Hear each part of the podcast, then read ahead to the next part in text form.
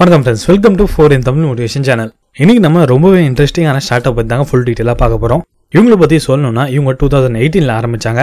And அந்த வருஷம் ஒரு ரூபா கூட ப்ராஃபிட் எடுக்கல. அண்ட் அதுக்கு அடுத்த வருஷம் டூ தௌசண்ட் நைன்டீனில் sixty three crores rupees loss ஆச்சு. அண்ட் அதுக்கு அடுத்த வருஷம் ஃபைனான்ஷியல் இயர் டுவெண்ட்டி டுவெண்ட்டியில் three hundred and seventy eight crores loss ஆச்சு. அப்படி இருந்தும் கூட இன்னைக்கு டேட்டில் இவங்களோட வேல்யூவேஷன் பார்த்தீங்கன்னா எயிட் நாட் சிக்ஸ் மில்லியன் டாலராக இருக்குது இது கேட்கவே வித்தியாசமாக இருக்குல்ல? அதே கேள்வி தாங்க எங்களுக்கும் தோணுச்சு. அதனால தாங்க இந்த எபிசோடு உங்களுக்கு.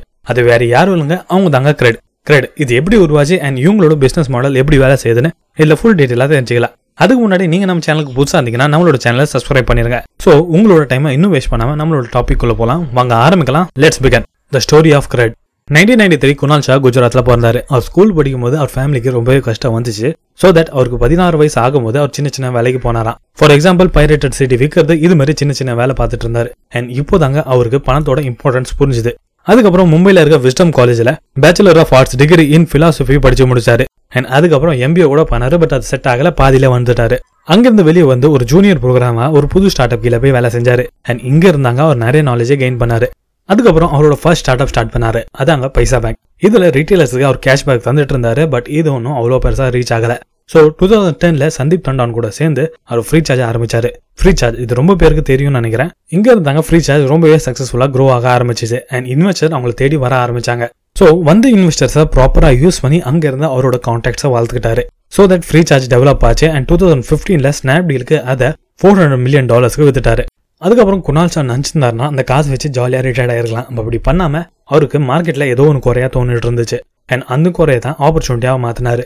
அதாங்க credit cards so that two thousand எயிட்டீனில் கிரெட்னு ஆரம்பிச்சாரு. வெறும் ரெண்டே வருஷத்தில் இவங்களோட வேல்யூவேஷன் பார்த்தீங்கன்னா eight hundred and six million dollars ஆயிருக்கு ஸோ வாட் இஸ் கிரெட் மார்க்கெட்ல ரெண்டு டைப்ஸ் ஆஃப் பீப்புள் இருந்தாங்க. ஃபர்ஸ்ட் யார் அவங்களோட பில்ஸ்லாம் டைமுக்கு கட்ட மாட்டாங்க அண்ட் லேட் ஃபீஸ் பண்ணிட்டு இருப்பாங்க. அதுவே இன்னொரு பக்கம் கரெக்டா டைம்ல பே பண்றவங்க. ரெகுலரா அவங்களோட பில்ஸை கிளியர் பண்றவங்க. ஸோ இவங்க ரெண்டு பேருக்கும் வித்தியாசம் பாத்தீங்கன்னா ரொம்ப வித்தியாசம் இருக்கு பட் அது பேங்க்கார கண்டுக்கவே மாட்டான். அவனோட வேலை பாத்தீங்கன்னா அவங்களுக்கு அதிக வட்டி போடுவான் இவங்களுக்கு கம்மியா போடுவான். ஸோ இந்த கேப்பை தாங்க கிரெடிட் ஃபுல்ஃபில் பண்ணுச்சு. தட் அவங்க ரெகுலரா யார் பில் பே பண்றாங்களோ அவங்களுக்கு கிரெடிட் பாயிண்ட்ஸ் கொடுத்துச்சு.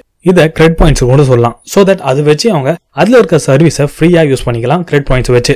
ஃபார் எக்ஸாம்பிள் நீங்க எவ்வளவு ஸ்பெண்ட் பண்றீங்களோ அதுக்கு ஈக்குவலா கிரெட் பாயிண்ட்ஸ் உங்களுக்கு கிடைக்கும். அப்படின்னா நீங்க ஆயிரம் ரூபாய் ஸ்பெண்ட் பண்ணீங்கன்னா உங்களுக்கு ஆயிரம் கிரெட் பாயிண்ட்ஸ் கிடைக்கும். ஸோ தட் நீங்க அதை வச்சு வேற சர்வீஸை வாங்கிக்கலாம்.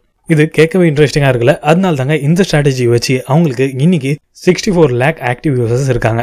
பட் நம்மளால சும்மாலாம் இதை யூஸ் பண்ண முடியாது. இதுக்கு நம்மளோட கிரெடிட் ஸ்கோர் செவன் ஃபிஃப்டிக்கு மேலே இருக்கணும். அப்போதாங்க இதை நம்ம யூஸ் பண்ண முடியும். ஸோ யார் கிரெடிட் ஸ்கோரை மெயின்டைன் பண்ணுவா? யார் அவங்களோட பில்ஸை கரெக்டாக பே பண்ணுறாங்களோ அவங்க தாங்க அதை மெயின்டைன் பண்ணுவாங்க. ஸோ தட் மற்ற ஃபைனான்ஷியல் கம்பெனிக்கு இருக்கிற மாதிரி இவங்களுக்கு அந்த பிரச்சனை இல்லை. ஸோ தட் இவங்க ஒரு பர்டிகுலர் ஆடியன்ஸை டார்கெட் பண்ணி அண்ட் அவங்கள மட்டும் தாங்க இவங்க ஃபோக்கஸ் பண்ணுறாங்க இன்னும் தெளிவாக சொல்ல போனால் ஆயிரம் பேர்கிட்ட இருந்து நூறுரூபா வாங்குறதுக்கு பதிலாக இவங்க நூறு பேர்கிட்ட இருந்து ஆயிரம் ரூபாய் வாங்குறாங்க. கிரெட்டோட கிரெடபிலிட்டி இப்போ CRED C series funding raise பண்ணிட்டு இருக்காங்க. அண்ட் இப்போ வரைக்கும் டுவெண்ட்டி சிக்ஸ் இன்வெஸ்டர் கிட்ட இருந்து two hundred and fifty six million dollar fund raise பண்ணியிருக்காங்க இவங்களோட லாஸ் பார்த்தீங்கன்னா டூ தௌசண்ட் எயிட்டீனில் ஒன்றுமே இல்லை. அண்ட் டூ தௌசண்ட் நைன்டீனில் சிக்ஸ்டி த்ரீ க்ரோஸ் லாஸ் ஆச்சு. அதுவே ஃபைனான்ஷியல் இயர் டுவெண்ட்டி டுவெண்ட்டில முந்நூற்றி எழுபத்தெட்டு கோடி ரூபாய் லாஸ் ஆச்சு. ஸோ அப்படி பார்த்தீங்கன்னா கிரெட் ஒரு ரூபாய் சம்பாதிக்கிறதுக்கு எழுநூற்றி இருபத்தி ஏழு ரூபாய் செலவு பண்ணியிருக்காங்க இப்போ நீங்கள் கேட்கலாம் எதுக்கடா இவ்வளோ செலவு பண்ணிட்டு இருக்காங்கன்னு? எல்லாமே மார்க்கெட்டை பிடிக்கிறதாங்க.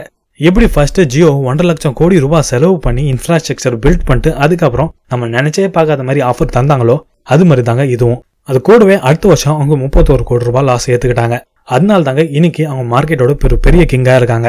இதே சேம் ஸ்ட்ராட்டஜி தாங்க கிரெட்டும் ஃபாலோ பண்ணிட்டு இருக்காங்க இதை அவங்க கேஷ் பர்னு கூட சொல்லுவாங்க. ஹவு கிரெட் மேக்ஸ் மணி இப்போ அவங்க கிட்ட thirty five percent of market இருக்கு. இப்போ கிரெடிட் கார்டுன்னு பார்த்தீங்கன்னா அது மேக்ஸிமம் அவ்வளோ யூஸ் பண்ண மாட்டாங்க. யார்கிட்ட மணி அதிகமாக ரோல் ஆகுதோ அவங்க தாங்க அதை ப்ராப்பராக யூஸ் பண்ணுவாங்க. அண்ட் அவங்க எல்லாரும் ஆப்வியஸாக பணக்காரன் தாங்க இருப்பாங்க.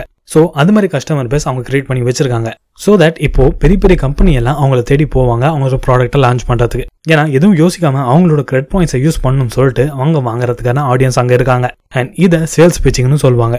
அதுக்கப்புறம் கமிஷன் ஃப்ரம் த பிராண்ட் ஒரு ப்ராடக்ட் விட்டா அதுக்கு ஏற்ற மாதிரி கமிஷன் அவங்களுக்கு கிடைக்கும். Finally the most important powerful thing அவங்க கிட்ட இருக்கு. அதாங்க டேட்டா அந்த இன்ஃபார்ம் வச்சு அவங்க அந்த யூசருக்கு பிடிச்ச மாதிரி இல்லை அவங்க நீட்ஸுக்கு ஏற்ற மாதிரி அவங்க லோன்ஸ் தருவாங்க. அதுக்கேற்ற மாதிரி கமிஷன் இன்ட்ரெஸ்ட் அவங்க எடுத்துப்பாங்க.